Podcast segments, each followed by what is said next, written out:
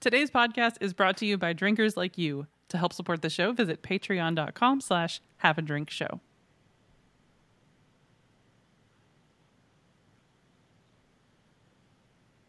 It's time to talk about California wine. Wait, haven't we done that already? This just in, there is a lot of California wine. And today we're going to be focusing on Sonoma Valley. Turns out, still pretty broad, but there is a bit for us to learn here. Let's enjoy it while we can, so grab the wine cork and join us as we have a drink.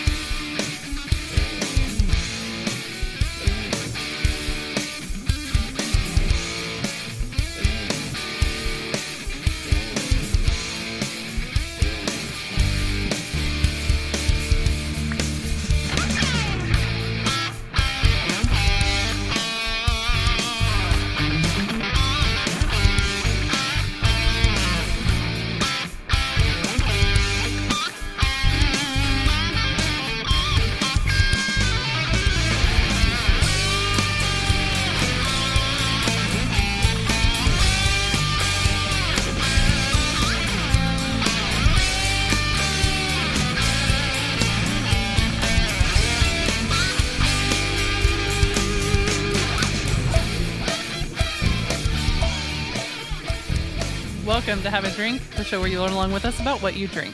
I'm Brittany Lee Walker. I'm Christopher Walker. I'm Justin Fraser. Waiting for it to finish up in the script there. Good call. And I'm Casey Price. I was like, nope. I thought it was already done until I looked we down. We almost had a Ron Burgundy mid, situation. Uh, mid guitar solo, and I went, uh-oh. Hmm. Oh, or which, what isn't there? Yeah, no, we, we read so exactly we what's on the page. Joined by our uh, sometimes it. missing host and uh, head brewer from Broken Throne Throne Brewing, Casey Price.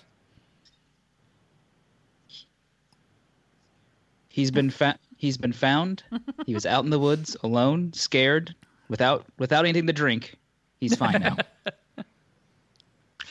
Oh, yeah. I had plenty to drink.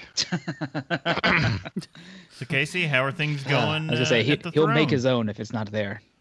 That's right. I mean, we're shut down again, but I think it's been going pretty good, actually. Um, we've been doing some expansion talking, so I think there's there's ways that we can kind of get out there a little bit differently than what we have in the past. Um, we're in distribution now, so we're actually out there in restaurants and at bars, and it's a totally new experience because, you know, you say goodbye to your beer and then somebody else gets to take care of it for until that keg you, comes back. Yeah, as they roll them out onto the, the cart, do you just kind of like walk by each one of them, go ahead and like, good night, little one. Please be careful. Please. Please come back because you cost sixty-five dollars a keg, and I don't want to lose you. Do you put well, like I'm, a little, like, like a, pin a little note to it? You know, if lost, contact. Yeah, um, we've got a uh, you know every uh, Bob. You worked in the brewer or in the um, bar scene, so you know like kegs have labels on them to tell what. what brewery they come from. Um, some of them, like an Anheuser-Busch product, they're embossed into the, the collar of the keg. Yeah. Um, some of them use a like a taped sort of um, label that goes around the keg. We're actually taking a spray paint and a um, stencil and spray painting uh, our logo. Just putting your decal on there. Just I was yeah. waiting for it to just and be an iron brand. And then you just write and spray paint. We just Banksy. brand our kegs. Banksy. Yeah, pretty much.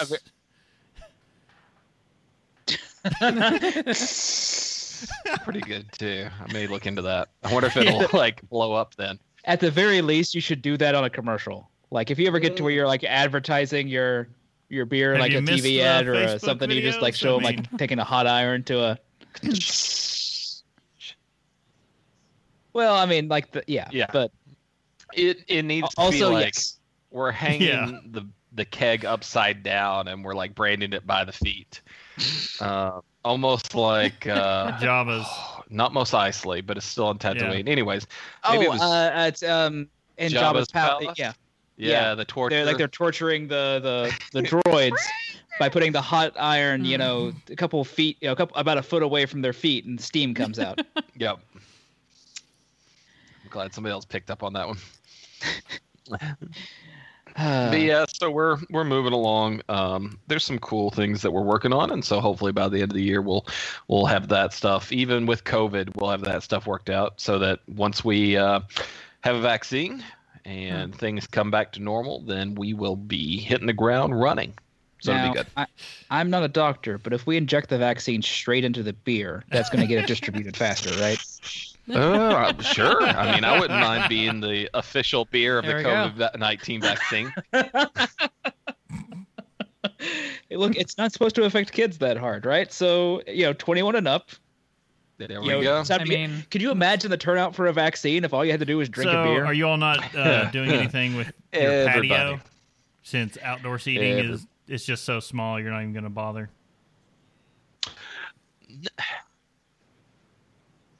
Yeah, it's one of those things like, all right, so it's winter. We don't have space heaters out there yet, and it's three weeks, four weeks total.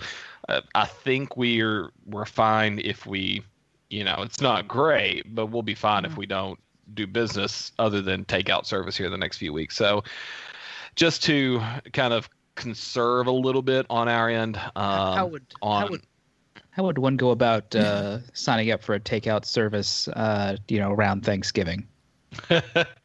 uh, go to broken throne brewing dot com and you can click the button where you can order curbside, and it will let you see what's on mm-hmm. tap. Now, what we have and, right and now. No attention to the clicking sounds. It's not my keyboard going to where. What we've got right now is a very limited supply because we've got to get together and can. Um, I've got to get some labels ordered and, and get those delivered. But we'll be having our normal uh, – just it seems like the state of Kentucky knows when I come out with a new New England I P A. Every time I do, uh, they shut down all the bars.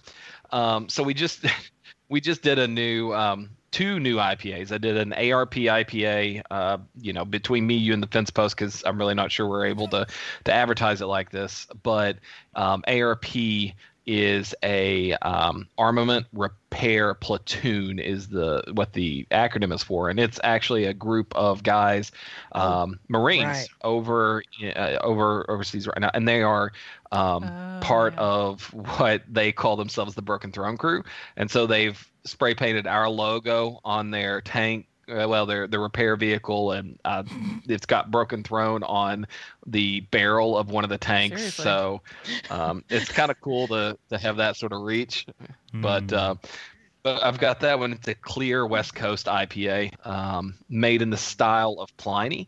So we don't really have a good West Coast Pliny that we can get on this coast. So uh, I did it with nice. very similar hops um, as to what they've got, and so I really like that one. And then the New England style is Citra Mosaic.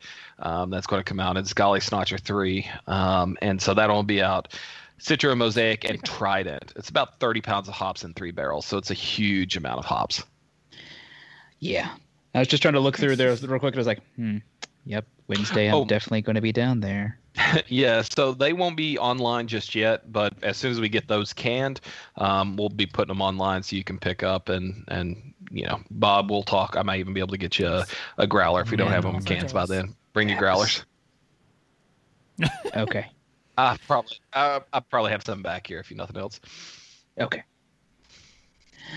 Uh, yeah, good. Uh, yeah, because it's Thanksgiving approaches, and there are limited times when I can get Broken Throne beer, and it seems like the last few times I've been Anytime down that neck of the woods. Anytime we're all supposed to meet there, uh, it completely falls apart, and there's no episode. Mm-hmm. Like, or either the world has opened back up, and then the glycol de- decides to take a fat dump all over the brewery floor. And it's like, hey, guys, no brew.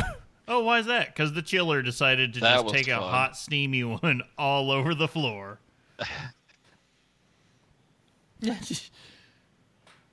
Well, literally. more of a more of a cold.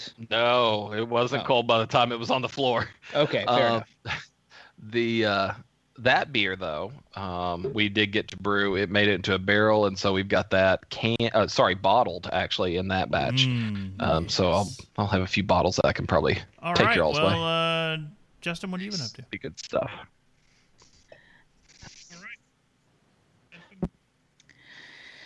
Oh, the usual work, work, more work. Uh, my roommate has gotten all of the, the new game consoles finally, and is hmm. just just now playing Spider-Man for the first time. Hmm. Wait, he still works where he works, doesn't he? Yes, makes sense. That was, no, it does not. No, because they're probably last on the list of who can do it. He was on three wow. different devices at three different sites trying to order the P S five. He got two Xboxes, but he, wait, is he trying to sell one? He has already got it earmarked for somebody. Sorry, I didn't know you were, were looking for one. He earmarked. It's okay. It's all uh, right. It, it's it's okay. It's cool. You know who to complain to about that one. Sorry. But uh, but yeah. Uh, so he's he's. We've we have that here now, and I'm I'm watching him play Spider-Man, which I have played twice on his, his P S four, and he's starting on the P S five, and I'm like, well, yeah, oh yeah, but you guess I'm gonna honest. play it all over again. hmm.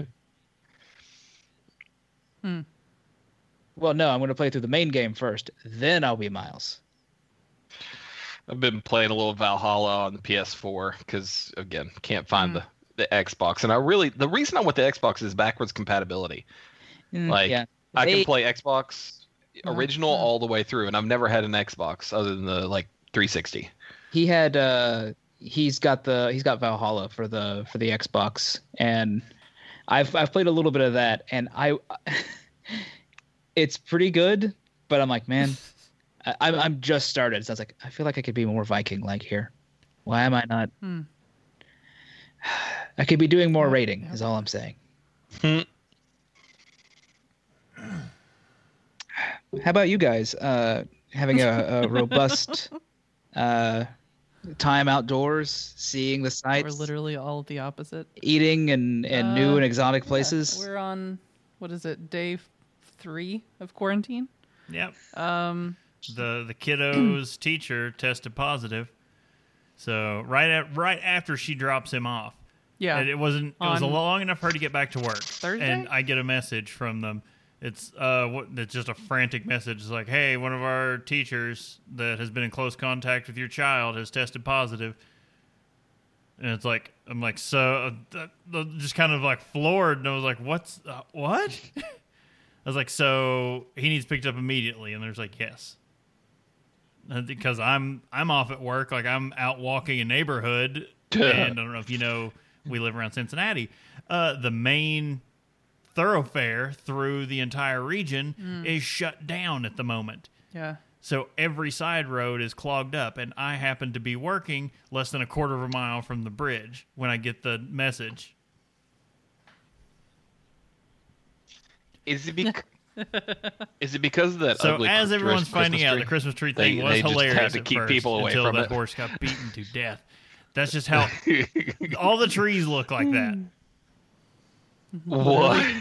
Oh, okay. I mean, I, I thought like it is Cincinnati. Know, I thought that was a real horse that got. We yeah. shoot gorillas. I mean, it's just what goes down. In Cincinnati, here. It could have happened. But uh, no, all the big trees whenever they get shipped in, like yeah. it's just like whenever you if you have a fake tree and you put it up in your house. It it looks like crap at first. You've got to like fluff the branches and move everything around, and that's when they get those trees brought down. They're like tied up in all these weird sections to keep stuff from blowing off while it's going down the highway, and that they don't undo it. Yeah, and, and they they hire the they hire the wrong kind so of fluffers. For some reason, the whole who... bottom section of the tree is fantastic, but the rest of it's just garbage, a mess. But no, they hadn't untied any of the branches. And then the same thing happened with, um, what was it, the one in New York? Oh, the yeah, everyone was going crazy about it being looking like crap. And it was like, no, they just oh, yeah, haven't. Yeah. Give them two minutes to get out there to it. No. No. Oh, that was such a cute owl. The one in New York picture, was though. Because it had an they owl. They even named in him it. Rockefeller. But anyway, uh, we're stuck inside. Uh, yeah, of course. That's just any owl. Now I'm just picturing a very pompous owl in a suit. Oh, no, no, no. You're, uh, we're, we're stuck in quarantine, in, basically. We're okay, in quarantine, sorry. You guys, you know, and Chris, on you guys our way are stuck. Back home, I'm telling Brittany, I was like, hey, let me know when you're headed home, because as soon as I found out, I called her, and I was like, hey, you need to leave work and go home. And she's like, I just got here. And I'm like, well, we could all be infected, so you need to go home. And yep. Apparently she didn't get my last message about saying, hey, you need to stop at the grocery or let me know so you can I can give you a list because we need stuff. And then we're like, nope. So we just had to do a, thank God we live where we live and we can get everything delivered to us. We've had a Kroger delivery so far. We're going to be doing a Costco delivery next week. And then yeah. we had to, the, the fun bit is, uh, so we've done, we've done it before. We've nice. ordered, so Whole Foods is kind of big for, um, you can get the whole Thanksgiving dinner there. And we've we've done it before when, uh, like when Emmett was born, like Let's see, we couldn't he, travel with him. When so. he was born, and then the next year when we couldn't take him far away from the hospital. No, we went in for Thanksgiving last year, that, didn't we? Last Christmas we didn't. Last Christmas. I'm saying Thanksgiving. Yeah, I'm just saying for the yeah. holidays. Oh, yeah, yeah. Yeah, it's not been good times. But, um, but yeah, so we're like, okay, well, fine. We'll just go ahead and do the Whole Foods order. We know, you know, we know how this works. Well, since it's so close to Thanksgiving, there weren't a lot of options on the whole meal situation. And since everyone's not going so, to travel for Thanksgiving, the one, the only one that we oh. could get that wasn't a mil, yeah, two hundred dollars. No, it was two hundred dollars. What are you talking about? No, no. I, well, the, I mean the, the prime rib one was like two fifty. The vegetarian. Uh, we we we paid about two hundred dollars. We're like ten dollars shy. Yeah, but so we had to get the one uh, for twelve. So we got a twelve-person feast. We're going to have some leftovers for a while. Nice. Listen. Listen. That's, that's, that's quitter talk. Fine. I need to I need to share with you I started following the Binging that, with Babish um, episode where he takes oh, it, it, one of the best cooking shows on on the, the internet right now. But he's got Thanksgiving leftovers as an episode. Mm. That's fine. Yeah. And the Thanksgiving that exists, sandwich though, at Earl of Sandwich. Need uh, to th- there's check a sandwich those out. chain uh, that there's a location at Disney. Is the one I've been okay. to. That's uh, no. I, uh, I assume the, it's the one at Earl of Sandwich, sandwich. Is a, it's just a turkey oh. sandwich with mashed potatoes, stuffing, Cranberry cranberry sauce, and there's one other thing that I'm blanking I think on. It's got the gravy on it. Gravy? Okay.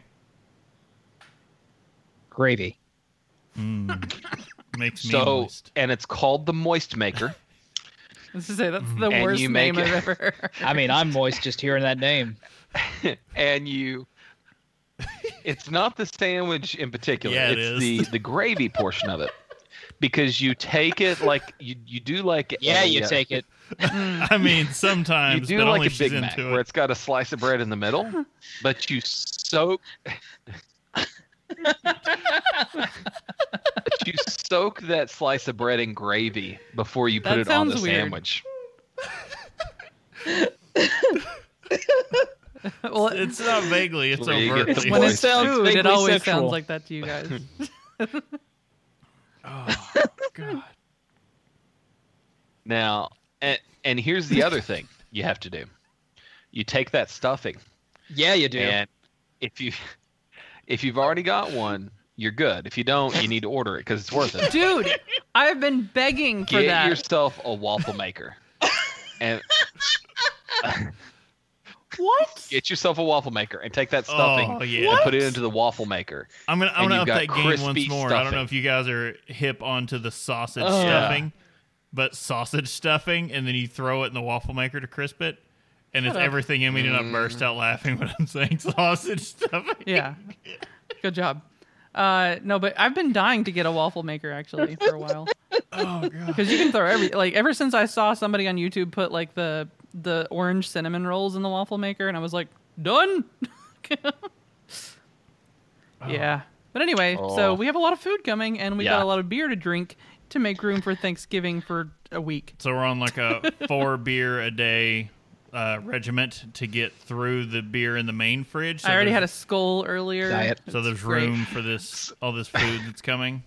So and we're picking it up Wednesday and we're recording on a Saturday. So that's our time frame to burn through that beer, and it's a lot of beer.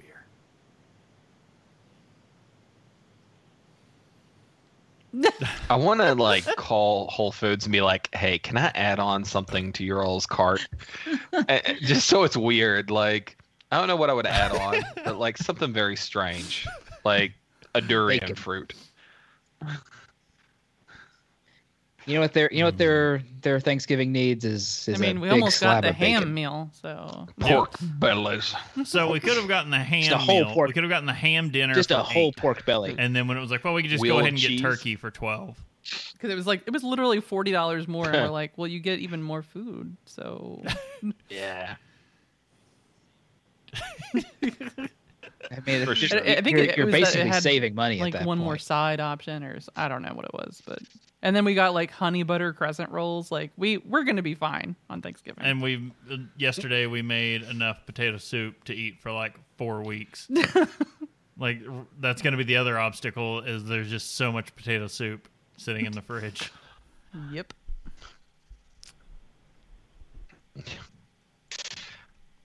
I know we're short on time, so I don't want to take up too much. But your your talk of enough potato soup for a week while I'm scrolling through yep, um, Whole Foods here, I came upon their bag of jasmine rice. Walmart, Walmart in Paintsville, you know, it's Paintsville, so they're not super hip on the the specialty food items. Had ten pound bags of rice.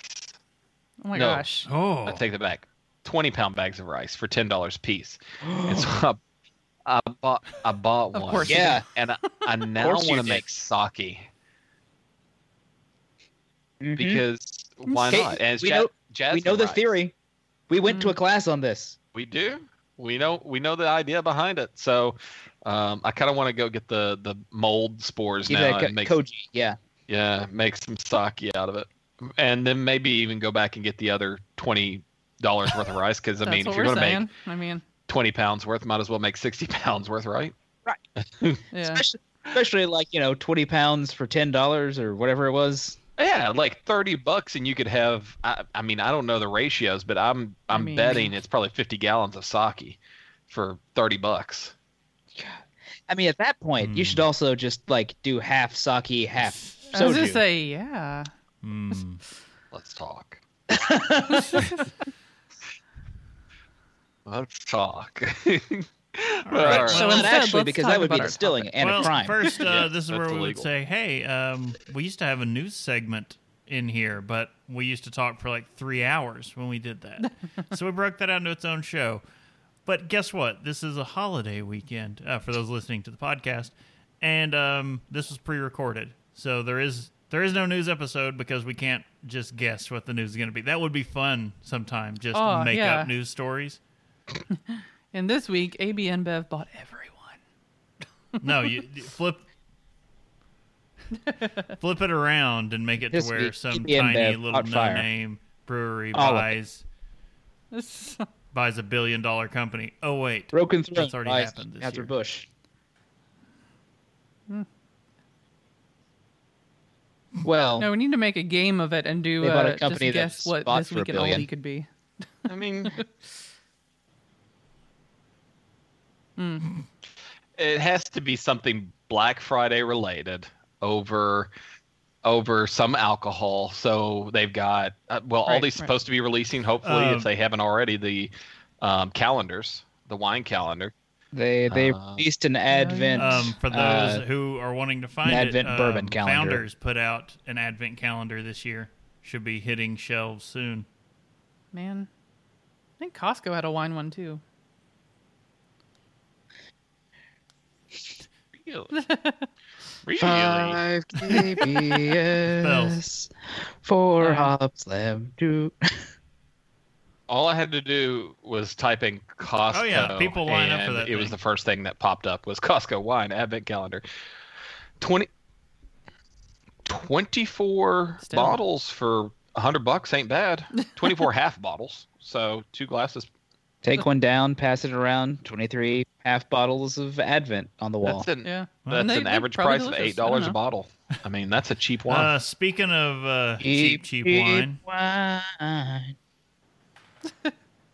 Ooh, and they're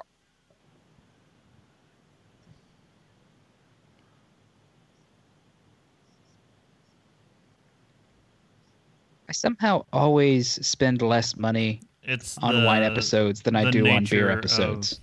Us, um, because we're not really wine people.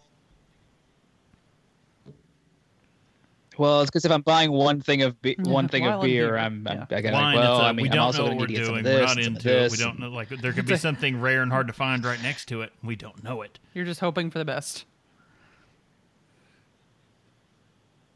It really could be. Yeah. I, well, I do have to say before before we oh yeah on, go sorry. ahead. Um, Costco does Advent calendar right because there oh. aren't double ups. So you every um, bottle individ- in the pack individ- is a different bottle. Um, I appreciate that because once you get into some of these others, it's like, gotcha, oh, there's yeah. actually only like a six pack times four, and yeah. and it's it's like six of the. You don't know what you're going to get, but it's six of the same. But, but so. what if what if it was six just, uh, K B S's? I'd rather be surprised. Some variety. Yeah. I don't know if I would like that as much. I, I, I well. Yeah, I like the idea of being surprised and randomization too. Like, well, what if it was truly random and like you know, you in fact did have a couple yeah. extra ones that you just don't know until you pop it open. Hmm. Mm, I, I think I would be disappointed. Okay. Yeah, yeah that's fair. I'm just because right now, especially, you could almost go and buy a K B S on the shelf. That's true. You can't. They're they're just everywhere now. Um, Fear not that drunk, seeking monsters. Time. Drunk. We're not that drunk. We're not that drunk. All right. Well, uh, we are talking about uh, Sonoma wine country, ah. where I believe you can have a Catalina wine mixer. Um, can you? No. Why don't they have that as a sounder? Okay. Hmm. Surprised we don't have. Even just one of us shouting Catalina wine because that's not right. the that's not uh, the clip and that's true. But and this is a clip of us this shouting. This is not out. a family program per se, but we do try to keep the language mild. F bombs don't fit into that usually. Uh, yeah. Anyway, the uh, so let's let's try to dig into this. Uh, America's first wine country. Uh, few regions have more character of old California than Sonoma. Uh, grapes and wine have always been integral to its history. As early as eighteen twenty-one, Russian col- uh, colonists planted and cultivated grapes at Fort Ross in the Pacific Coast. Uh, on the Pacific Coast, not in. It would have been silly to do it in the you know in the coast. Nothing but sand and salt I mean, water there. Uh, that was the Marlborough wine region. Yeah, that was what the those grapes were thriving on. That's true. In New Zealand was hmm. the uh, okay. the gravelly, sandy soil. Okay, I am also dumb. So it, that, it was that particular kind of grape. Yeah. No, no, it's fine. Uh, but the Spanish Franciscan uh, fathers who laid the foundation of the wine industry came in in eighteen thirty-two when Padre Jose Altamira. Uh, planted several thousand grapevines uh, at their northernmost mission in San Francisco Solano uh, in Sonoma. Mm-hmm. And yeah, it is funny that like, you know, the idea first of like Russian col- uh, colonists were planting wine, you know, wine there, and you're like, Russia, get out of here. Russians uh, planting grapes in Russians. California. No, no, I don't like the sound of that. Russia, we know it's like you're not meant to be making wine. You're meant to be making vodka. Get, Get back, back to your it. potatoes. Leave the grapes alone. Uh, well, in eighteen thirty-four, political upheaval uh, brought an uh, appropriation of the mission by the Mexican government. That happens yeah. quite a bit, honestly, between you know Mexico, France, Spain. Any point where there's political upheaval, you know. After the Middle Ages, what do we do? Well, these missions here look awful nice. Yep.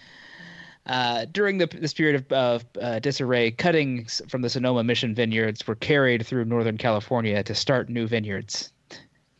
Just like, oh God, no! Run while there's still time! It, was, it had to have been like in the middle of the night. Just some, some monk mm-hmm. running out there and just trimming them and fleeing. Yeah. Holding half a bush.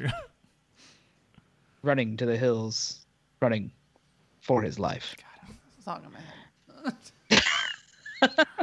Just Sorry. You just hear it and you see uh, some some monk running yeah. through California grape fields with a bush over his shoulder in the middle of the night.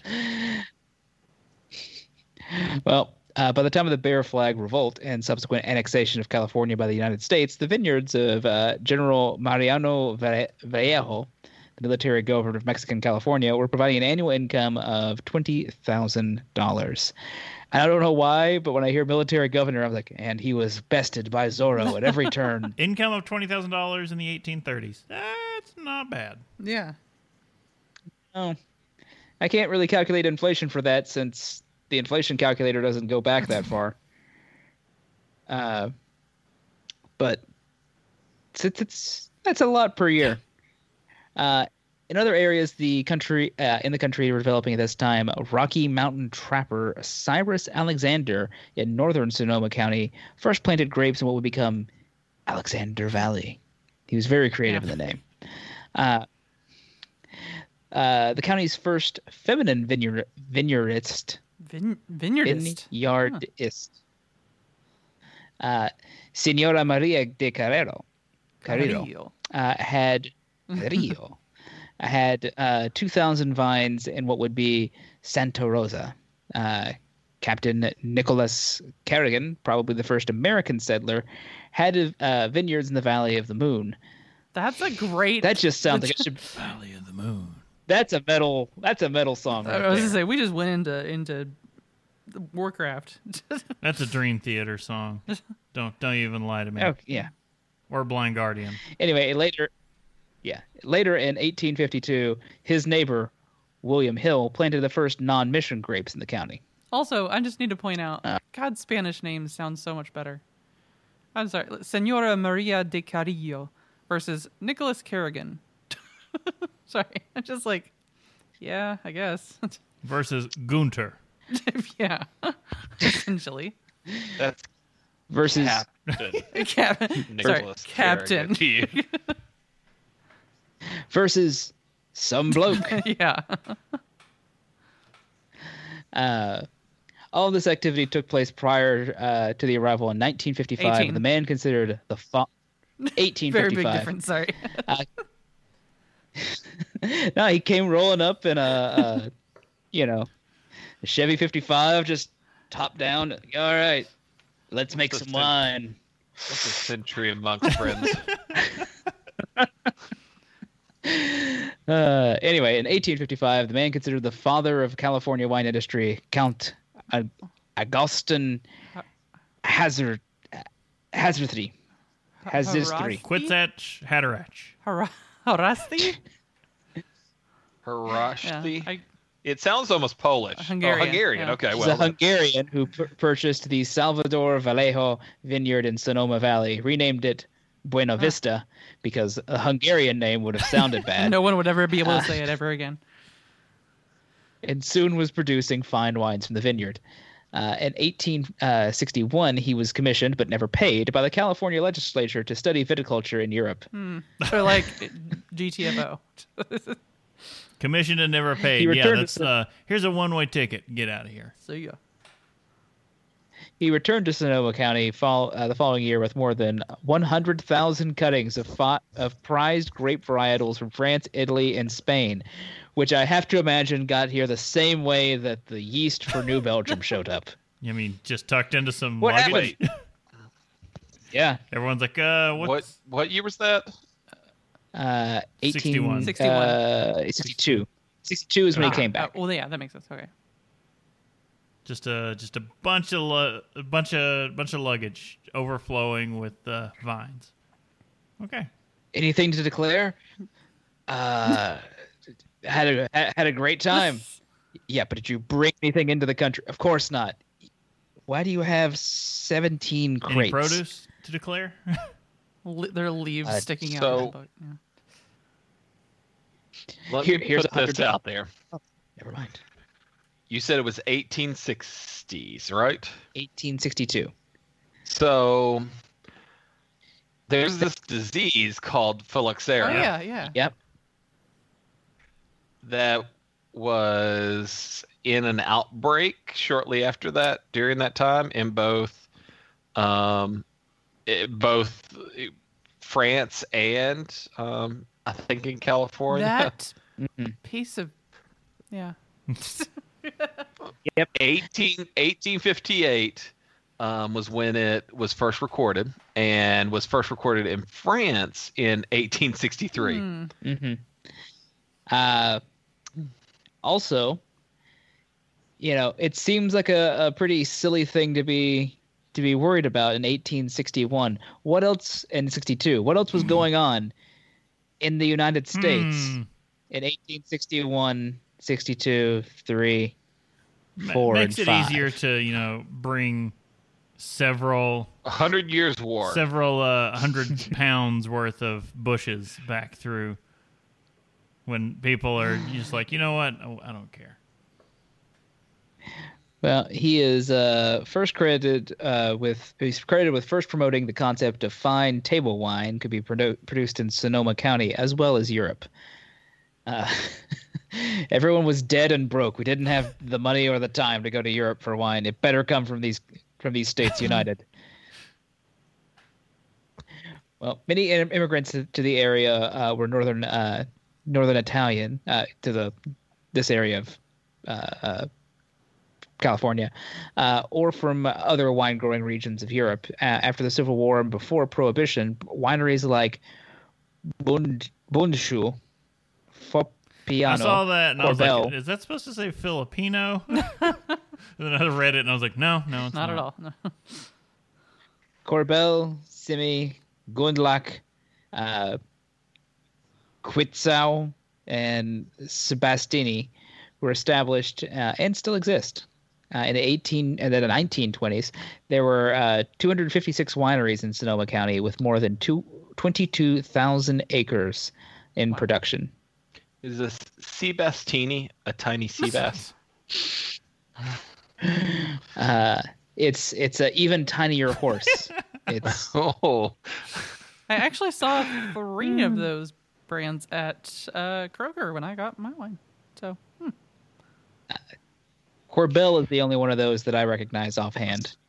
Pretty classic, if in American champagne. Oh. It makes me groan every time I hear that. Sorry. Uh, dur- uh, during the Prohibition period, however, commercial winemaking declined. I don't know why. uh, at the repeal of Prohibition in nineteen thirty-three, fewer than fifty wineries in the Sonoma County survived. Even as late as the nineteen sixties, only twelve thousand acres uh, were vineyards. But wine consumption in America began to grow, and by nineteen ninety-nine, Sonoma County had over forty-nine thousand acres of vineyards, owned by more than seven hundred fifty growers and one hundred eighty bonded wineries. Of the two hundred fifty wineries existing uh, in two thousand seven, over uh, over half are less than twenty years wow. old. So it's like craft beer today. Yeah. Damn it, Prohibition. Okay, yeah. Well, in two thousand four, growers harvested one hundred sixty-five thousand seven hundred eighty-three tons of wine grapes worth uh, U S three hundred ten million dollars.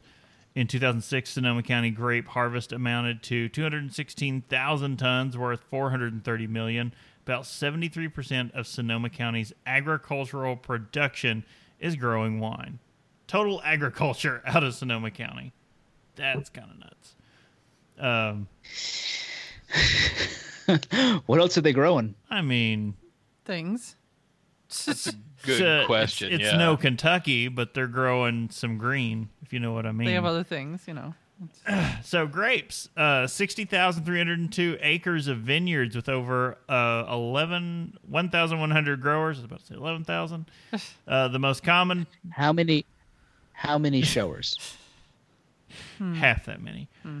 The most common varieties uh, planted are Chardonnay, Cabernet Sauvignon, and Pinot Noir. Hmm. Though the area is also known for its Merlot and Zinfandel. Sure, sure. Zinfandel. During the twenty-ninth, I did see, I, I did see that on the Trader Joe's wines that I had, um, just laying around here.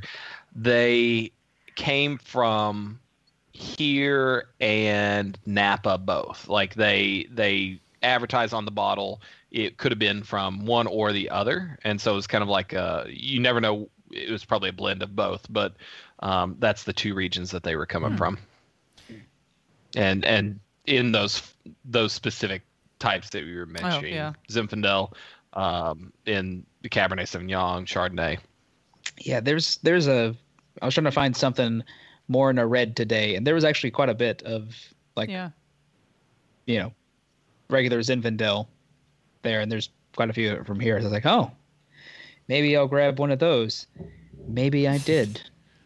Well, during the twenty nineteen Kincaid fire, some wineries and vineyards experienced a week of intense heat, smoke, and evacuation, which caused neglect of newly fermenting wine. twenty nineteen might not be a good year for wine. I bet twenty twenty is not too great either. Yeah. Mm. All that nice smoke.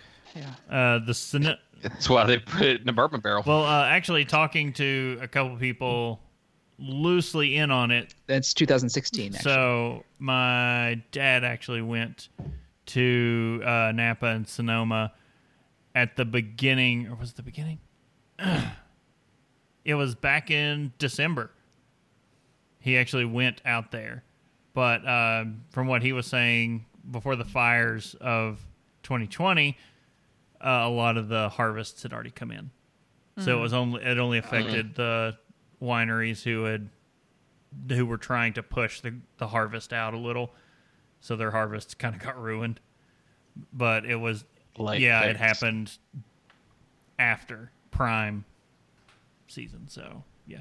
Okay. Uh, the That's Sonoma good. County terroir includes eighteen A V As. Oh, good. Oh. um, we're we're going to get real close and personal with half of those in a little bit. Yeah. uh, which define the diversity of this renowned wine region and exhibit a far greater variety of wine styles and grapes than you will find in most other premium wine areas. From the highly regarded Chardonnay and Pinot Noir of the Russian River Valley. Hmm. You know, the Russian River Valley makes a lot more sense after... The, the Russian... Th- like, yeah. Yeah. I was like, oh, yeah, I guess there were Russians. The, the plan- yeah. Oh, hey, yeah. Somewhere on the planet, I guess. Because no, it all it's coming around. Like we now we know, Russian River's named because mm-hmm. it was founded by Russians. Turns out, yeah. Part, parts of this episode were put together before other parts, and so. But uh, and the Sonoma Coast to the dense, flavorful Zinfandel of Dry Creek Valley, and distinctive, approachable Cabernet Sauvignon of Alexander Valley. Cabernet Sauvignon. He's the Cabernet Sauvignon of Alexander Valley and Sonoma Valley. They're just just just some nice guys down the street asking for a cup of sugar or something. Indeed. Sonoma County's range of geography, valleys to mountains, coastal ranges to inland beachlands, is second to none. The size and distance between these distinctive A V As ensures individualism of wines, viticulture approaches, and myriad philosophies of winemaking. Sonoma County offers an almost unlimited range of microclimates and growing conditions within its eighteen A V As. I'm going to keep eighteen. God, this is unparalleled among the world's premium wine go- growing regions. Yeah, no crap. Okay. Oh, can you make one thing very well? We can make a lot of things, and they're pretty good. We can make a lot of things exceptionally well. So climate and temperature. Uh, Sonoma County is blessed with an ideal long growing season with sunny days and almost no rain from May through September. Summer average high temperatures range from the seventies to the low nineties, ideal for ripening grapes, but even the warmer inland regions of Alexander Valley and Knights Valley, cool evening temperatures in the forties and low fifties preserve the grapes' acidity and balance. Hmm. So when you said sunny days and almost no rain, all I could hear in my sunny head was days. Chasing yep. the chasing the clouds away. Look, it, no, it's ingrained in my head that the, anything Sesame mm-hmm. Street, we watch so much of it, and, and Emmett's obsessed with Cookie Monster. Yeah, I mean, as Cookie you should Monster be. Cookie Monster and The Count; those have been his two favorites. Cookie Monster is his spirit animal. Those are the two. Though are those are two of the greatest Muppets he on can't Sesame say their Street. Names. Big Bird is also a, Big Bird is also in that list. Cookie but, Monster's just Cook. Elmo go, is also goes, Cook. cook. Yeah, Elmo is also Cook, and the Count is just ah ah ah. Yeah, he can't. He doesn't say the Count. He just la- he does the. He's just like, well, we know who you're talking about, so it's like, well, okay. Uh, I mean, maybe fairness, Elmo and Cookie Monster are both monsters. Yeah, so he's just like. So maybe it's some sort of slur. I just figured it was like that whole like Coke versus soda thing. You know, he's just taking the Southern approach. All right. Well, elevation and topography. Uh, Sonoma County's vineyards range from sea level to twenty-six hundred feet above sea level. The array of valley, uh, benchland, and mountain elevations and slopes heavily influences soil fertility and grape ripening times, adding yet another variable for grape growers as they match the right variety and rootstock to each vineyard block's unique growing condition. So the soil. It has been said that Sonoma County has more soil types than in all of France. Wow. Yeah, hear that, France? Yeah. Suck it. The region's dramatic geological history has resulted in eleven major formation types, thirty-one different soil series within those types, and innumerable permutations within each series. So you got the hmm. fog and marine influence. If you've ever been on the Pacific Coast, yeah, uh. that marine layer. Uh, Pacific Coast provides a cooling maritime influence, bringing cool air through the Petaluma Gap, Russian River, and San Pablo Bay entry points that cool the western and southern regions of Sonoma County. The daily summer fog patterns are, are ideal for cool climate varieties. Man, I want to go back to those beaches so badly. So we weren't down there at all. Like, we were not in this area. No, but I, like just the just that coast, that that's my beach right there. Like, oh my god. We we and were it was in, like sixty I, degrees. We oh. were in uh, hemp country and redwood country. Yeah, but it was oh. Yeah. You're on the forest yep. moons of Endor. We were. All right. Well, uh, speaking of uh, geography, so the Alexander Valley. Told you we were going to get up close and personal with uh, half of the eighteen A V As. Yeah. I mean, I there was a certain point where a decision this, was made. No, it was that, the correct decision. No, no one wanted this like, to be a four-hour episode. This is not going to be a... a, a What was it, the, the ale episode? But no one wants a four-hour episode of us talking geography and soil types. Look, I could go break out the Munsell soil color chart, and we could really get into this. it, and it's just a love letter to California. I'm okay with this. Uh, all right, so deep in the heart of Geyers, or G- Geyserville? Geyserville, okay. Uh, you will find... Deep in the heart of Geyserville. You'll find the picturesque Alexander Valley surrounded by an abundance of stunning views, forty-three wineries, and many multi-generational families who have tended to this land for years. With cool marine air and coming from the Pacific Ocean, there's a chill that moves from the south to the north throughout the valley, making the mornings and evenings very brisk. Sounds perfect. But not the south, north to the south. Mm. Can't can't have it no. the other way. uh, I'm just I'm just thinking like it's very brisk, and I'm just picturing like a can of Lipton. That's where I went. That's brisk, tea. baby. Yep, yep. Baby, just like all like getting passed around down the entire how, down the entire valley. Someone just keeps handing a different can. Going, there you go. That's brisk. Yeah, we know it's brisk. Like how it's old a, is that commercial? By like the way, like it's the Scottish kvach, like the the. the Scotch drinking bowl where everyone takes it. If you've ever watched thirteenth Warrior, that's kind of what's happening. Like everyone takes the the bowl and takes a drink and just passes it down. Gosh. Only it's a can of brisk. All right. Uh, yep. So with the heat spikes to ripen the crop and the cool down to preserve acidity, Alexander Valley is one of the most idyllic places for growing big varietals like Cabernet Sauvignon. Uh, so it got its A V A status in nineteen eighty-four, uh, fifteen thousand acres of vineyard, and it's got the forty-three wineries as mentioned. forty-three wineries. I know. In that single. Uh, there, there's more in some of these. Just, yeah. just wait. It gets bananas. There are also fewer. Yeah, but but good damn. Um, Bennett yeah. Valley is the next one. So it's seven hundred acres of vineyards nudged between three mountain peaks in Sonoma County, making it one of the smaller appellations in the area, with bold reds like Merlot and Syrah and creamy whites like Chardonnay. Varietals of all types thrive in these clay-like volcanic soils with a moderately cool climate that results in increased hang time.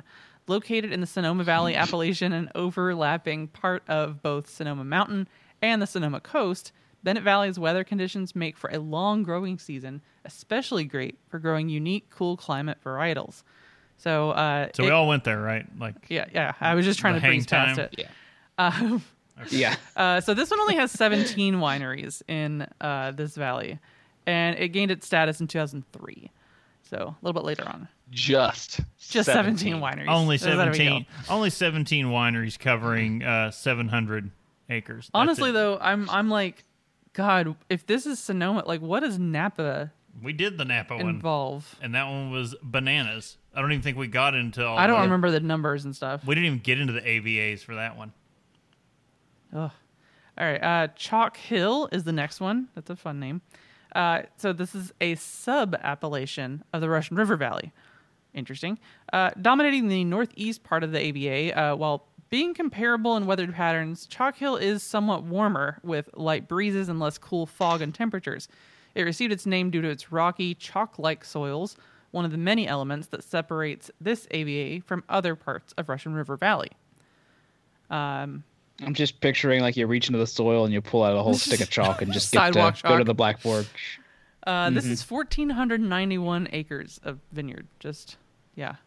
Uh, Dry Creek Valley, which is, this is actually one of the, the ones that I saw, one of the brands, I guess, in, um, not brands, yeah, you know what I mean, the the appellations that I saw in, in uh, the store when I was looking at wines. Uh, so, go ahead. I every time like we're talking about how many like acres or, or vineyards there are in this, and I just get like, acres are not small. This no, is a this lot is of land. Insane, yeah.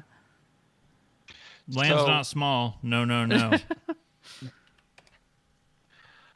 I, I don't do. How many do, do we have the number? Did we have the number? Did it already come up? How many total wineries there are in Sonoma? For?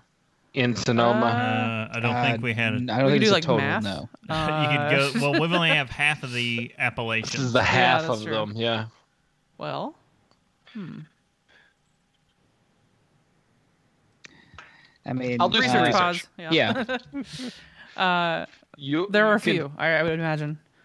Uh, okay, so the next one, while you're doing that, Dry Creek Valley. Four hundred and twenty-five. Oh, okay. Yeah, not. Uh, at minimum, there there may be, there's probably That's more. That's not a small number. Uh, By the time you said that, two more opened. It's like breweries. Um, so uh, Dry Creek is actually one of the smallest A V As in the region, stretching sixteen miles long and two miles wide. Despite its incredibly rocky soils, it drains ex- yeah, it drains exceptionally well, which helps to stress the vines late in the growing season, adding varietal character. The terroir includes hillside, benchland, and dense floor vineyards, creating the perfect growing environment for varieties such as Zinfandel and Sauvignon Blanc, the region's signature wines, as well as Bordeaux and Rhone varietals.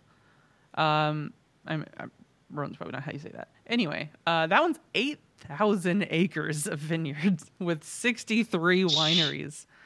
So... I don't think there's anything else in that stretch of land. It's just vineyards. It's sixteen probably, miles, and that's eight thousand acres. Else. Like, that's insane.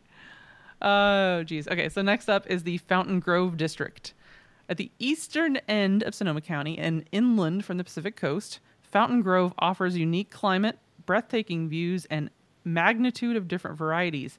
With only six hundred acres actually planted to grapes, vineyards are typically small in size, with an average size of twelve acres and predominantly almost all family-owned. With a combination of hillside vineyards, marine influences, and volcanic soils, it offers a unique flavor to each variety grown in this inland A V A.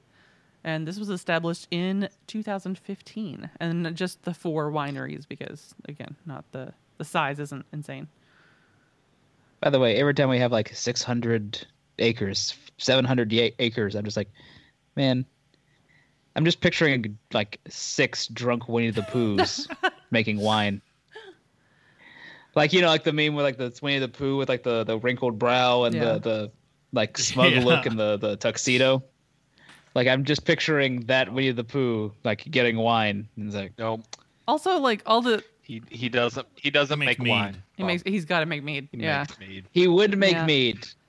Well, look, he may make both. He just only drinks mead. True. Yeah, I mean, he's got to make a living. Um, the, the the also the talk of all the acreage and whatnot. I'm just like, so like half of California is just grapes, right? Like that's. It's, California is just much bigger than we give yeah, it credit for. Primarily grapes, though. Between between Sonoma and Napa, we're just like all grapes all the time. This is Look, it's kind of it's kind of like Kentucky, only instead of growing three things, they grow all the things. Oh yeah.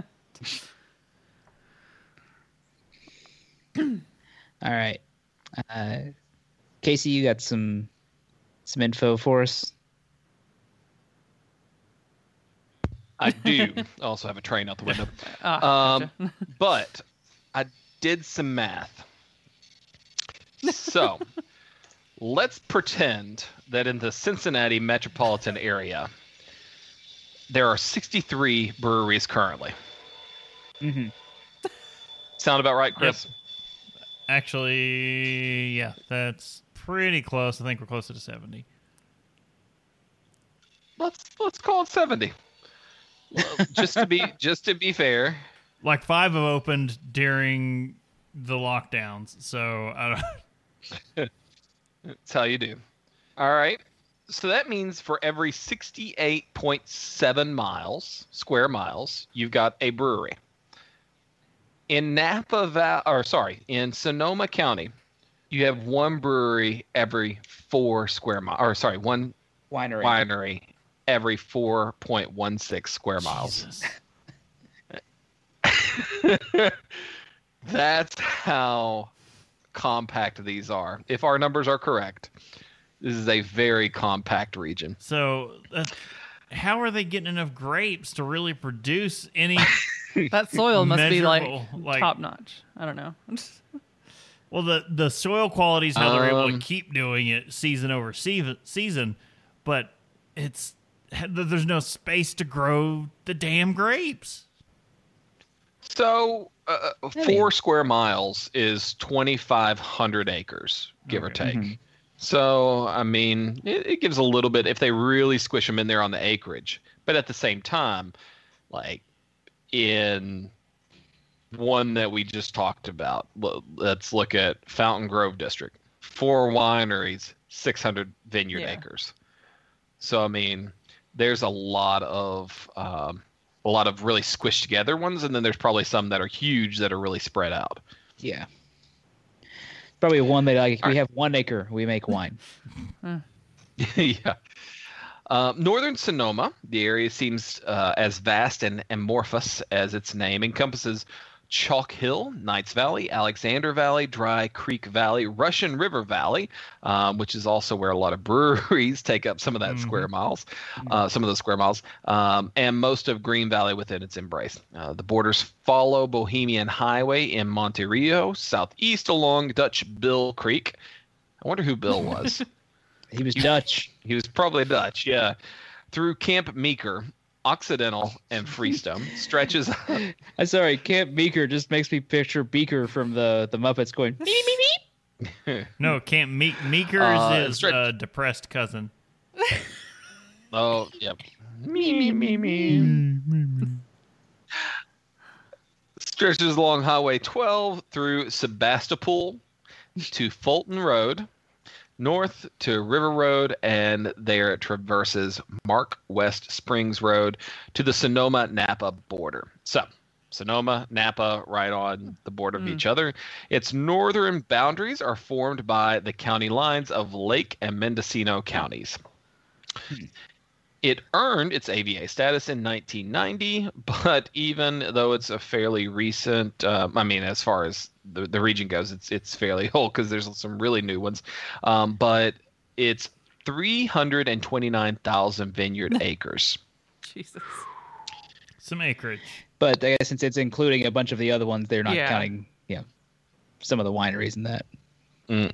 Oh, yeah, yeah. The number here is definitely not not correct, but uh, uh, as far as the number of wineries, but um, it's got a lot of Although it, could it just might be, be nothing but grapes. And let me explain why. Exactly. Yeah. It could be where they are growing the grapes and not necessarily the winery mm. itself yeah. um, is within that. It may be the workhorse of the region. Because, uh, and for those that aren't looking at the doc, that shows wineries are zero in this region. So that very well may be the case. Um, require a little bit more research there. The Petaluma Gap area um, borders West Marin and Valley Ford on the west, and then follows Chileno Valley and Spring Hills Road, Adobe Road uh, on the east. Uh, Cotati, Cotati. Uh, let me know what how they say that. Um, on the north and Lakeville on the southeast. This area exhibits distinctive geography, however. As inland valley air heats up, it pulls the cool coastal air into a naturally formed fifteen-mile-wide gap in this coastal range of mountains.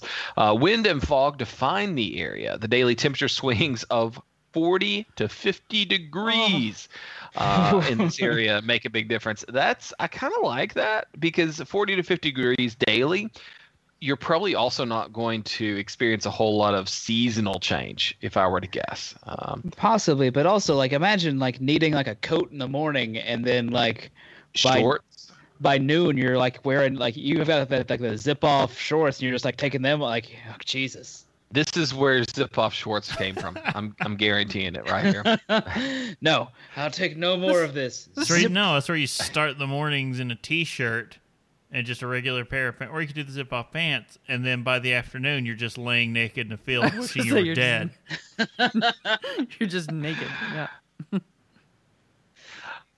These vineyards tend to yield uh, smaller grapes that ripen later, developing really wonderful flavors and fruit characteristics while maintaining also ideal levels of acidity. It earned A V A status in two thousand seventeen with only four thousand vineyard acres, but nine wineries. The Pine Mountain and Cloverdale Peak region, um, Pine Mountain specifically, uh, sorry, Pine Mountain Cloverdale Peak is within the multi-county North Coast A V A. It overlaps the northernmost portions of the Alexander Valley A V A and the Northern Sonoma A V A. Uh, we talked about the Northern Sonoma A V A just a few minutes ago. Uh, the area currently has two hundred thirty acres of commercial vineyards, although that's bumped up to three hundred ten um, because it's got one hundred fifty acres at the time of writing under development. The distinguishing features of this area include its mountainous soils, steep topography, and high elevations, and the growing climate that contrasts with the climate of Alexander's Valley's floor that's below. The vineyards within Pine Mountain are generally small, ranging from five to twenty acre plots or flat and gent- oh, of flat and gently sloping ground. Again, very much like Eastern Kentucky, if I could say, because you've got like a mountainous region, but then you have these five to twenty acre sections of flat area that you can build That's, something yeah. on. That is exactly kind of how my grandfather's like little little farm plots he would put in on, on our property would go. It's like he'd just nothing but hillsides out in out in the holler, and then he just like he's gotten one spot flat. He's like, I will grow corn here. It's insane when you um, look at like agricultural techniques from Southeast Asia and how they actually transmit pretty well to Eastern Kentucky, because mm-hmm. you're farming a mountain. There's only so many different ways you can do it, and there's pretty much only one successful way to do it. Yep. And it does, it does make you think of like those images though of like, yeah, like a terraced kind mm-hmm. of farming thing. And it, it, it, it, it looks really cool. Things things to think about when, when society collapses and we all have to go back yeah. to... Because when it does collapse, oh, well, that's you... definitely where I'm going. Seriously. We I... all go back to the hills. We we establish a firm sort of uh, uh, uh, set of, of locations, and we just start trading amongst each other. Yeah, that's... Uh, I I am not opposed to this, first off. I have a decent collection of seeds that I've put out in my outbuilding. Now, here's your tip whenever the, the crap hits the fan. Do not store your seeds just in an outbuilding without protecting them with something made of plastic, because the birds will find them. Oh, don't don't worry. My my my my plan is going to involve domesticating uh, turkey and deer, so I'm going to be providing meat. Uh, turkey? Let me say this. Man, I don't know why I'm saying that. It's like uh, I just want to say it over and over again. But I looked at a heirloom turkey for Thanksgiving this year. I was like, man, I, turkey's like the centerpiece. I want to do something really nice. I want a locally grown turkey and heirloom turkey. So I went on uh, America's Test Kitchen to find out what they recommended. Turns out there is a turkey farm in Kentucky that was part of their recommended turkeys. Like normally they have them shipped, but since you were in Kentucky, you could go pick them up in Georgetown and like get the turkey named whatever and actually pick him up. Well, this turkey was about one hundred seventy to one hundred ninety dollars per turkey. It's worth. I'm all I'm saying is they just wander around in my backyard back home. Well, there we go. We just take them at that point. But I, I couldn't. I couldn't justify two hundred dollar turkey. You say an air, uh, heirloom turkey, and I'm imagining like a tomato plant with turkeys hanging off of it that are kind of oblong and miscolored and misshapen. I'm, oh, they're they're heirloom. I'm, picture, I'm picturing a. I'm picturing a turkey with like a a, a yellowish yeah. pale text that uh, gets stronger as antique. You do. I'm, I'm walking up to the turkey and kind of squeezing it for its firmness. Like, I don't know about this one. It might need some more time on the vine. We, I mean, the turkey we bought was fifty cents a pound. And then these turkeys are like, you yeah. know, uh, two hundred dollars for an eight pound turkey. I'm like, no, yeah. thank you. Can't do it. Can't do it. Can't pull the trigger. Um, so let me let me put this out there too. Um, I found a website that you can hunt people. Helps you. no, help, helps you get an idea. Like I really think this is appropriate for what we're doing right now, especially because it gives you an idea of what the region looks like more than anything else. So Sonoma Wines dot com slash wine growing regions. And each of those last three words are, are separated with a mm. hyphen. You get a picture of the region itself and what the wineries look like. And so you can kind of get an idea of what the, what the topography of the land looks like. It really is quite helpful when trying to figure out what this really means when you're looking at it, but go check that out. Um, the last one, the Sonoma Valley A B A, um, centers on the Sonoma Valley, of course, in its southern part of the county. Uh, the appellation is bordered by two mountain ranges, the Mayacamas Mountains to the east and the Sonoma Mountains to the west, along with being the area where so much of Sonoma County's winemaking history took place. It's known for its unique terroir, with the Sonoma Mountains protecting the area from wet and cold influences of the nearby Pacific Ocean. The Sonoma Mountains to the west helped protect the valley from the excessive rainfall. The cool air that does affect the region comes northward from Los Carrinos. Nope, Los... Carneros. Carneros. Um... Got that center section switched around. Uh, and southward from the Santa Rosa Plain. Because the valley is cooled from the north and the south, it's different from other California north-south oriented grape-growing valleys in the interior, in the Appalachians and the North Coast. The I'm wind, sure that makes a difference, but my brain cannot comprehend how. So you can get regions with big temperature swings, and so mm. it it – plants are very susceptible, of course, to, to temperature. Yeah. But temperature, humidity, um, I just wind. mean like the, the north-south thing.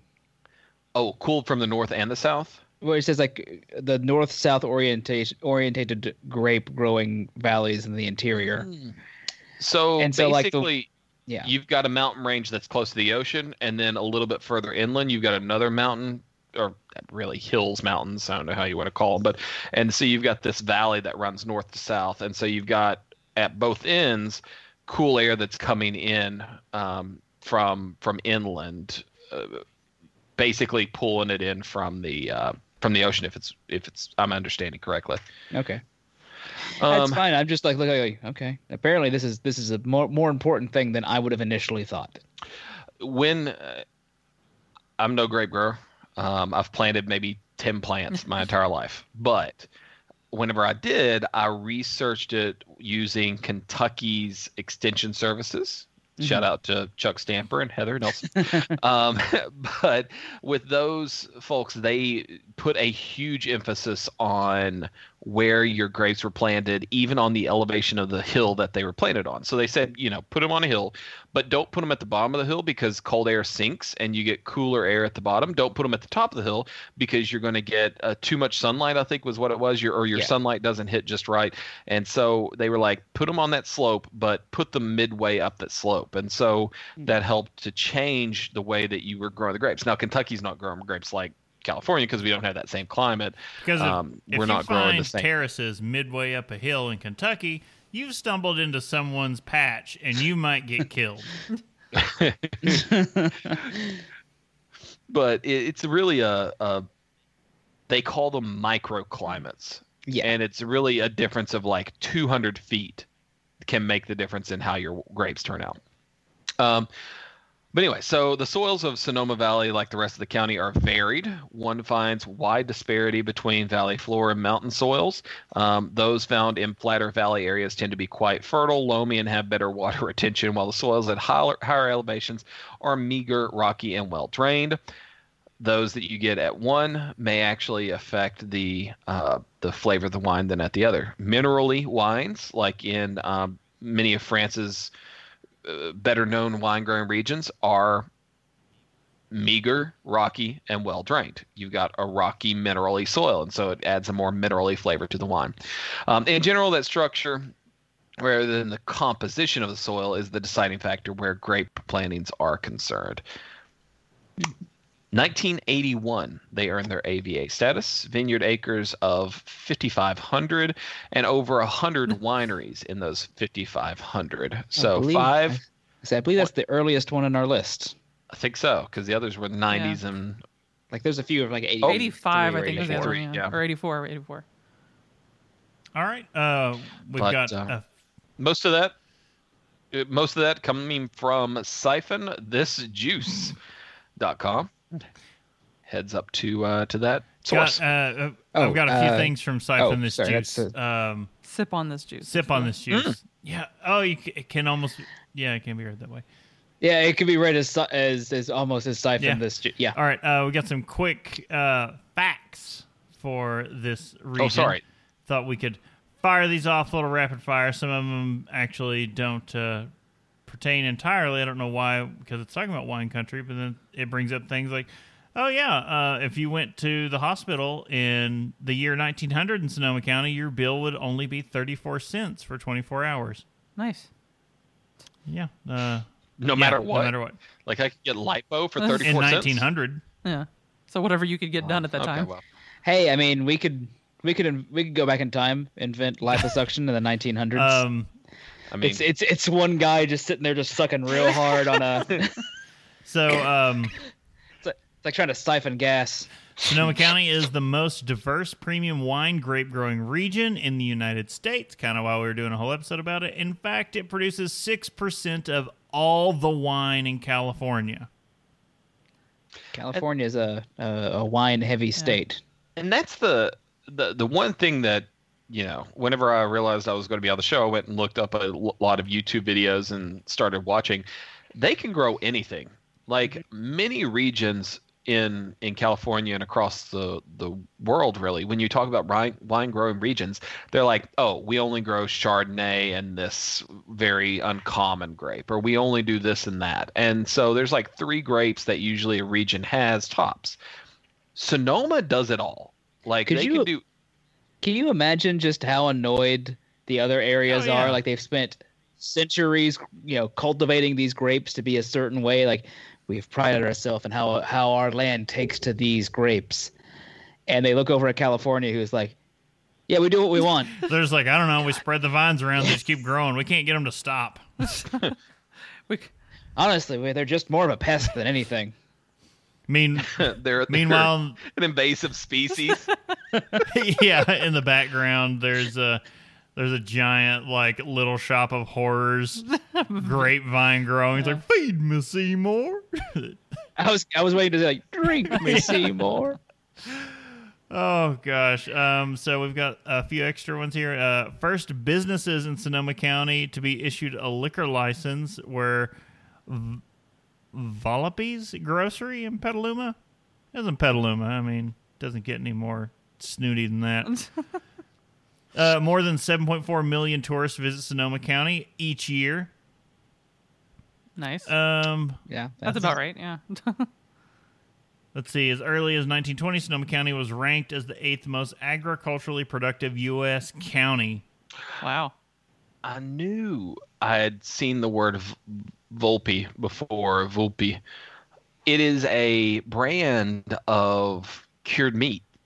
Oh. Like a pretty widely distributed. Now, it's in Saint Louis now, mm. but I was I knew I had seen that, that name mm. before, which makes me wonder if Volpe is Italian for um, yeah. something. So uh, you're going to be thinking about that Russian connection. Uh, in the election of eighteen sixty-four, Sonoma County was the only county in California to vote against Abraham Lincoln. Huh. I wonder what their ticket was. Like why they said nope, we're was going Lincoln for the against wine. That why that why they. Uh, it's not the South, you know why when it comes yeah. to the South. But I mean, what I was mean, there? There's a lot of vineyards there, Casey. Was Lincoln anti-alcohol? No, I just mean that they were they needed oh, agriculture. You needed labor. Mm. All right. Yeah. Uh, There, there's, so the annual Sonoma County grape harvest is worth an estimated two hundred million dollars and represents sixty-one percent of the county's total agriculture. Wow. Ba-boom. Um, and then the Sonoma County Water Agency was created as a special district in nineteen forty-nine by California legislature to act as a local sponsor for federal flood protection known as the Russian River Project. And you can see... Oh. I don't know if anyone else is into the show, but uh, Goliath, it's like the season three, which you'd have to watch the first two seasons to get to season three. They basically lead into like water poaching and stuff that happens out in these dry, like when these areas start to dry up because of drought, that they will just yeah. steal water to keep their grapes going because it's worth so much money. And, um, Uh, there, there's a little movie out there. Uh, I think my dad has tried to force us to watch it like five I mean, times. We've seen at least a quarter of it at this point. We're about halfway through it. Uh, but uh, the movie Bottle Shock. With Why haven't you watched it? We haven't had it all the time. I've, I've very much enjoyed it. Like, it's Alan Rickman at his Alan Rickmanist. Mm. And yes. you can watch Kurt. It's you can watch Kurt get, cast, actually. You can watch Kurt get slapped around by... Uh, Although, Bill Pullman out in the middle of a, a grape field. Chris Pine with long hair. Like, I, for some reason, it's something. It just hurts a little. I don't. I, it's wrong to me. But uh, more than fifty percent of the scenes uh, shot for the popular movie Bottle Shock were actually shot in Sonoma County, and eighty percent of the grapes that Chateau Montalena used to make the winning Chardonnay over France's best whites in the movie and in real life were actually grown in Sonoma County. I, I, I just don't know, Chris. I didn't say I didn't say I didn't like the movie. It's just we like we start watching it over there, we run out of time, and then we get home and we never think to continue watching it. I don't know how someone who can host a drink show. Wine's not our bag. Has baby. never Bob, have you seen it? Never seen Bottle Shock. I don't know if I had heard of it before you just started you. talking All about right. it. Yes, you did. Didn't we talk about the Bottle Shock? I think we have. I didn't know they had made a I movie. I was trying to get Brittany to find some clips to soundboard for it before we started, and she's like, we should have done that ages ago, and yeah. it's not happening. Oh, it was you, Chris. So am I the only one that's watching Bottle Shock? Uh, All yes. of it. I've seen yeah. half plus. So for Didn't we Didn't we do a show on the Battle of Paris? No. Uh, no, I don't We've think mi- so. We I think we've I think, talked yeah, about it's, it. It's been brought up. Uh, so apparently it, uh, it is streaming on, so streaming with ads on several services, but it says it's streaming on Amazon Prime. Hmm. So. I feel like Casey's about to assign us yeah. homework. Oh, it's a sign. He's like, y'all done have the homework. Is there... You all are, are better at this than I am, but is there a service out there that lets you watch a movie together? Oh yeah, yeah. What is that? Uh, there are there are a few actually. Um, I mean, technically, all we need to do is just set up a call and then just hit play. Yeah, I let's mean, do yeah, that. But there's also uh, actually is it, there's like a Chrome extension for Netflix that'll do it or something like that. I don't know. There, okay, there's a thing. There's a thing. We'll look at it. No. We need to do it for that. We need to start having watch parties for the show. Oh, totally. We could watch Neat, and we could watch oh, yeah. Bottle Shock, and like we could uh, Beer Wars. And mm. although that that movie's kind yep. of not relevant anymore. It's very dated. Like the, it, it's it's been a minute. It, it's oddly dated because it it was what is it? That movie's like early two thousands or something. Yeah, I was gonna say it's like over yeah. a decade old. And and they're allowing caffeine and beer, which just doesn't mm, go yeah. anymore. Oh, yeah. God. I also can't think of that without thinking of it, and we've said it every time, but the Drew Carey Show and Buzz, yeah, Buzz Beer. Beer. All right. So that's uh, the Sonoma wine region, which is a county, a single county in yeah. California. And uh, we divide it up like this, so with all these appellations, hey, guess what? We can come back and do more focus show shows on those appellations and the wineries, because we've talked about breweries and distilleries. There are a lot more wineries yeah. than breweries or distilleries. Yeah. We're just going to be frank, so it's easier to talk about it in regions first, and then we'll find some of the bigger ones and talk about them. Mm-hmm. Well, uh, so speaking of which... Drink with me, friend. Yeah, not not so much with that, that nice fizzing sound, but... Uh, oh, man, I, I, I miss right? bubbles. Uh, I did very much enjoy this wine, I have to say. This is the first time I've ever had Chardonnay in my life. it, I know, because I just don't wine. Uh, we, we, we've done a Chardonnay episode, haven't we? No. No? Have have we? I, I don't... I was drunk at the time. Wow. I was on the yeah. moon. We need a Chardonnay Steve. episode. Yeah, I thought we had done one. That's why we never even said, like, yo, we should talk about... Oh. Hold one for whenever I come back. yeah, okay. Hey, you tell us when you want to yeah, show we're, up. We'll you... make it happen, you know. Um, but yeah, so... Oh, let me show this, actually.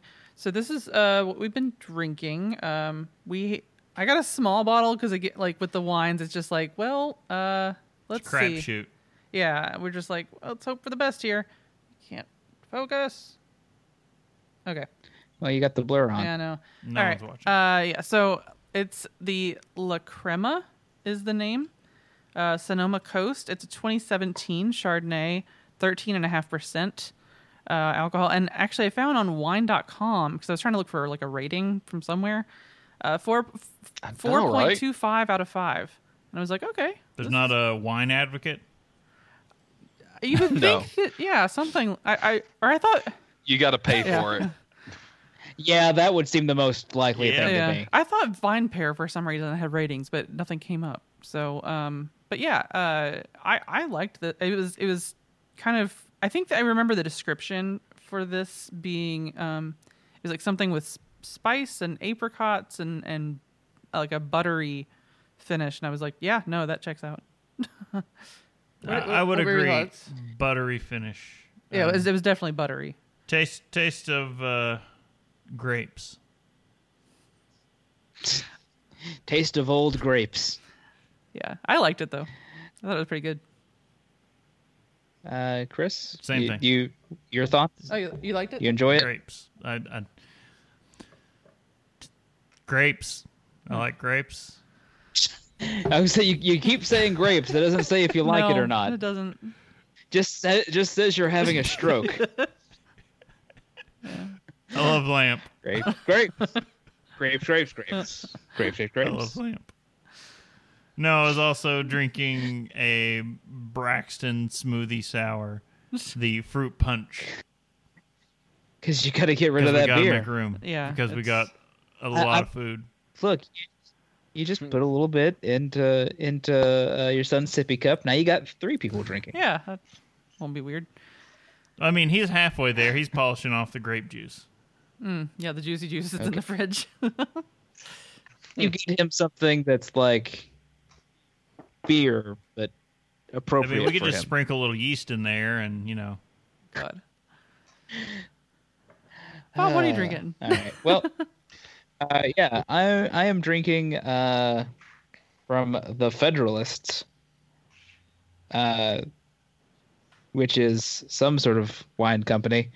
Uh, vineyard, I suppose they're called, winery, but they uh, this look. I bought this. It's a Zinfandel. It's fourteen point five percent. I bought this because it was aged in bourbon barrels for six there months. And I want to start a theory that if you slap it in a, in a bourbon barrel, I'm down. Yeah, that's about right. Science holds. Is, is it do you, is it pretty good or? It's it's drinkable. I was like, God help you if you say grapes. By the way, like I, I just can't. grapes, grapes. Uh, no, it's it, it does have a little, a little more of like a boozy taste than I kind of associate with uh, with wine. Like it it. It's not quite like a like an actual bourbon burn, but you can kind of taste a little bit of like mm, the like that, like the barrel and stuff. Yeah. But it's charred grapes, like not a lot, just just just a I imagine smidge. That would be good with but the grapes, though. Grapes, grapes, G- grapes. I hate you guys so much. Um, but so so you, uh, but no, you didn't hate it. I've been. I, I have drank. I'm on my third glass. All right. Which, if I drink more than one glass of wine, it means, yeah. well, he's at least tolerating yeah, there it. There you go. Which is a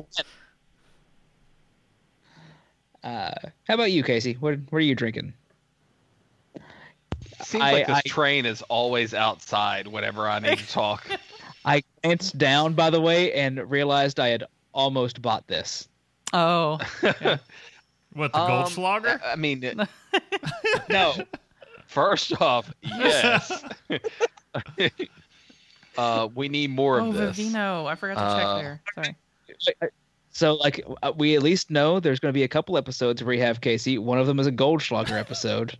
It has to be like a cinnamon liqueurs. I'm I'm bringing this out to Ashley here in just a few minutes. We're having um, seafood tonight, so Goldschlager and seafood, perfect combo, right? yeah. yeah, that's.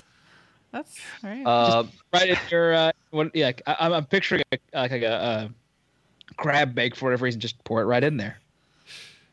I mean, that works. That's that's essentially what we're having is a crab boil mm. um, with some, with some mussels and uh, you know some of the uh, uh, crawfish mm. in there. And I had like leftover pizza. I hate you right now.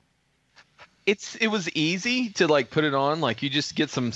We had bought crab when they were on sale and put them in the mm. freezer. And so anytime like we need a quick meal, I just put on a pot of boiling water and then throw it in. And then it's easy to just kind of, when she gets home, you know, there it is. But you it's don't ready get to, to go. Fight it back down into the pot. You don't get to do it while it's alive. No. There was, well, I bought. Did I not tell you? I bought fifty pounds of live oh, crabs God. a few weeks ago. So there's a an Asian grocer in um, in Lexington, and they sell live blue crab. Were you hauling them back and then so, trying to like climb out of a bag in your car? So I had a coworker that was going to Lexington, and she was like, oh, I'll pick you some up. And I was like, sure, you know, give me like seventy bucks worth. sixty, seventy bucks, whatever.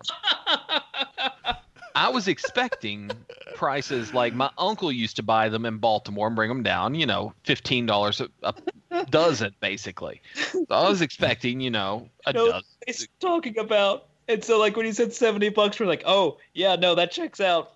And so, like, she brings them back. And she was like, well, they um, they gave them to me for a better price if I just bought the entire crate. And so... I, and you're thinking crate like a normal size crate. No, I'm talking about a crate that's a styrofoam cooler that could hold fifty gallons.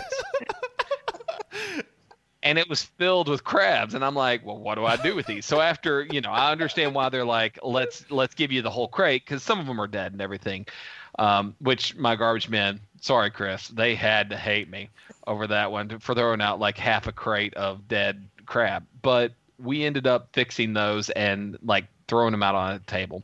It was it was an excellent choice. Check your local Asian grocer if you want crab. So, well, but anyway, just bring you this styrofoam cooler and like you just pop the lid off and these crabs start pouring out.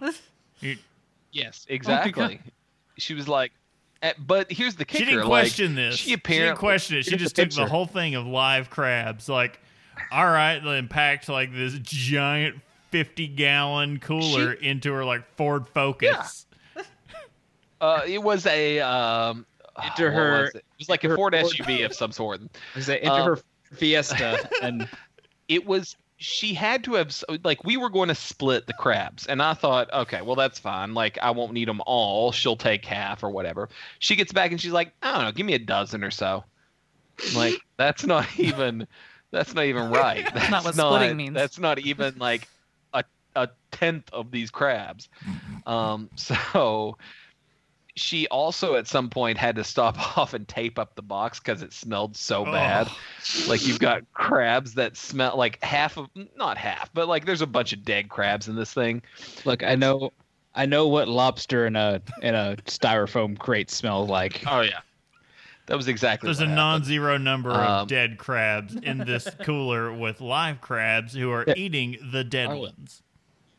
Yes, I was going to say that is exactly what's happening for sure. And so we, like, the next day I was, like, trying to pick out, okay, who's dead and who's just plain dead because it's so cold out. Um, I, speaking of, I left that on my door, like, at the garbage can and then went on vacation. Oh. I, we haven't talked about my my time in Michigan. We need to talk at some point about that because I went to Blake's Hard Cidery, and, man, oh. they got it going on. But anyways, today I'm drinking Francis Coppola's Diamond Collection Cabernet Sauvignon twenty seventeen at fourteen point one percent alcohol and a three point nine out of five on Vino and Wine dot com, which makes me wonder if they both carry the same ratings. Um, and then a ninety point at Beverage Dynamics, which I did not know was a thing, but it's apparently a company that sells rating services to retailers. Huh. I would notice those a lot, like when I'm at like Liquor Barn or something like that. Mm-hmm. Uh, yeah, no, I I looked at at something uh, at other wines from Francis Coppola, and I went, I can't buy wine from a movie maker. um, I, for me, Coppola is like a, I don't know, it's like a one of those wines that you just don't think of. I guess I don't. It, it just seems like it's always on the shelf mm. for cheap. Um, so it's, it's really hard for me to go to it, but I was looking for something from Sonoma that wasn't breaking the bank. And this, this happened to be thirteen bucks, fourteen bucks. So it worked out well. Hmm. I mean, is it the Godfather of wine? I don't know if it's Godfather of wine. Oh, that actually turned more into, uh, Macho Man, Randy Savage. Yeah, I was going to say that was, that was Macho Man. That wasn't. Ooh, brother. Ooh, yeah. yeah. This white's infidel. Uh, But it's pretty good, actually. I so kind of like it. I'm sad. That just reminded I, me I have to miss Survivor Series. Um, my brother has the W W E Network, oh, yeah, and that. every Thanksgiving we That's watch, right. we would because Thanksgiving is we'd when watch you... uh, Survivor Series, and so I don't get to watch Survivor Series this year. Like we, it'd be one of the classic ones from the eighties. Yeah, that's that's all he so, watches. I will say uh, what. Uh, unrelated to anything at all we're talking about other than you just mentioned wrestling, The Undertaker is on an episode of We Podcast. saw the little clip and, thing on YouTube. And I need to I need to sit down and watch it because I went, I gotta see what The Under- Undertaker has to do when he's eating hot yeah. wings. Because the Stone Cold episode he did was great. And I'm like, I need more wrestling conversations in my life.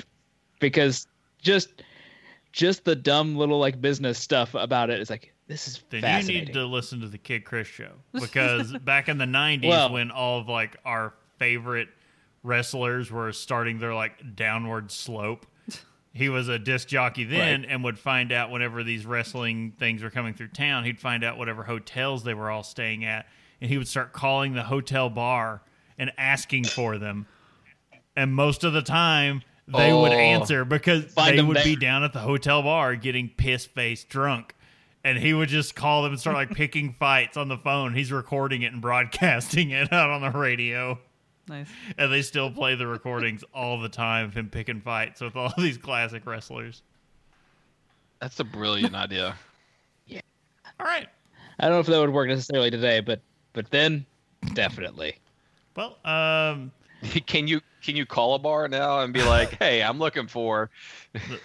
There's probably all kinds of reasons you can't do that now, but so we're we're drifting into classic wrestling, which means uh, episode's over. Probably time to yeah. time, time probably time to wrap this up. Time for the Rafter Show. Ooh. So you can subscribe and get some great resources. Is this still my color? We have to change yes. it every time. I'm not even like, kidding. Oh, wow. So all we actually, we changed the text, but there's still like a little bit of purple that is always there that says this is Casey's. Yeah. Huh. Subscribe and get some great resources at have a drink show dot com. Ha- follow us at Have a Drink Show on social media and twitch dot t v. Don't forget, you can tell us your favorite drink, ask a question, or just leave some general feedback. You can use the email address feedback at have a drink show dot com, uh, or you can use the feedback page on the website. You know, do you have anything about you want to talk about, like alcohol, apparently late nineties, early two thousands wrestling, uh, or The Mandalorian. Or The Mandalorian. I'm not up to date on this season, but I've watched an episode. Hmm. If you want to talk about Hacksaw Jim Duggan, give us, uh, give us a ring. Uh, all joking and fun aside, I'd like to remind everyone to please drink responsibly, as we will be for the next uh, two weeks. Is is uh, never mind. As I had yeah. to explain to a couple people, I mean, day drinking isn't a problem when you're not going anywhere for two weeks. uh, pretty much. All right. Well, uh, I would normally say here you can check us out another couple of weeks, but uh, yeah, uh, hopefully uh, two, it will be two weeks after that. Well, uh, once if this, all this goes well, up. This is going up later. So yeah, yeah, yeah, that's true. Okay, so uh, check us out another couple of weeks for the next live episode. Important point there as well. Uh, and remember to check out patreon dot com slash have a drink show. And once again, I'm Brittany Lee Walker. I'm Justin Frazier. And uh, I'm Christopher Walker. And I'm Casey Price. You literally read what's yeah. on the side. See you next time.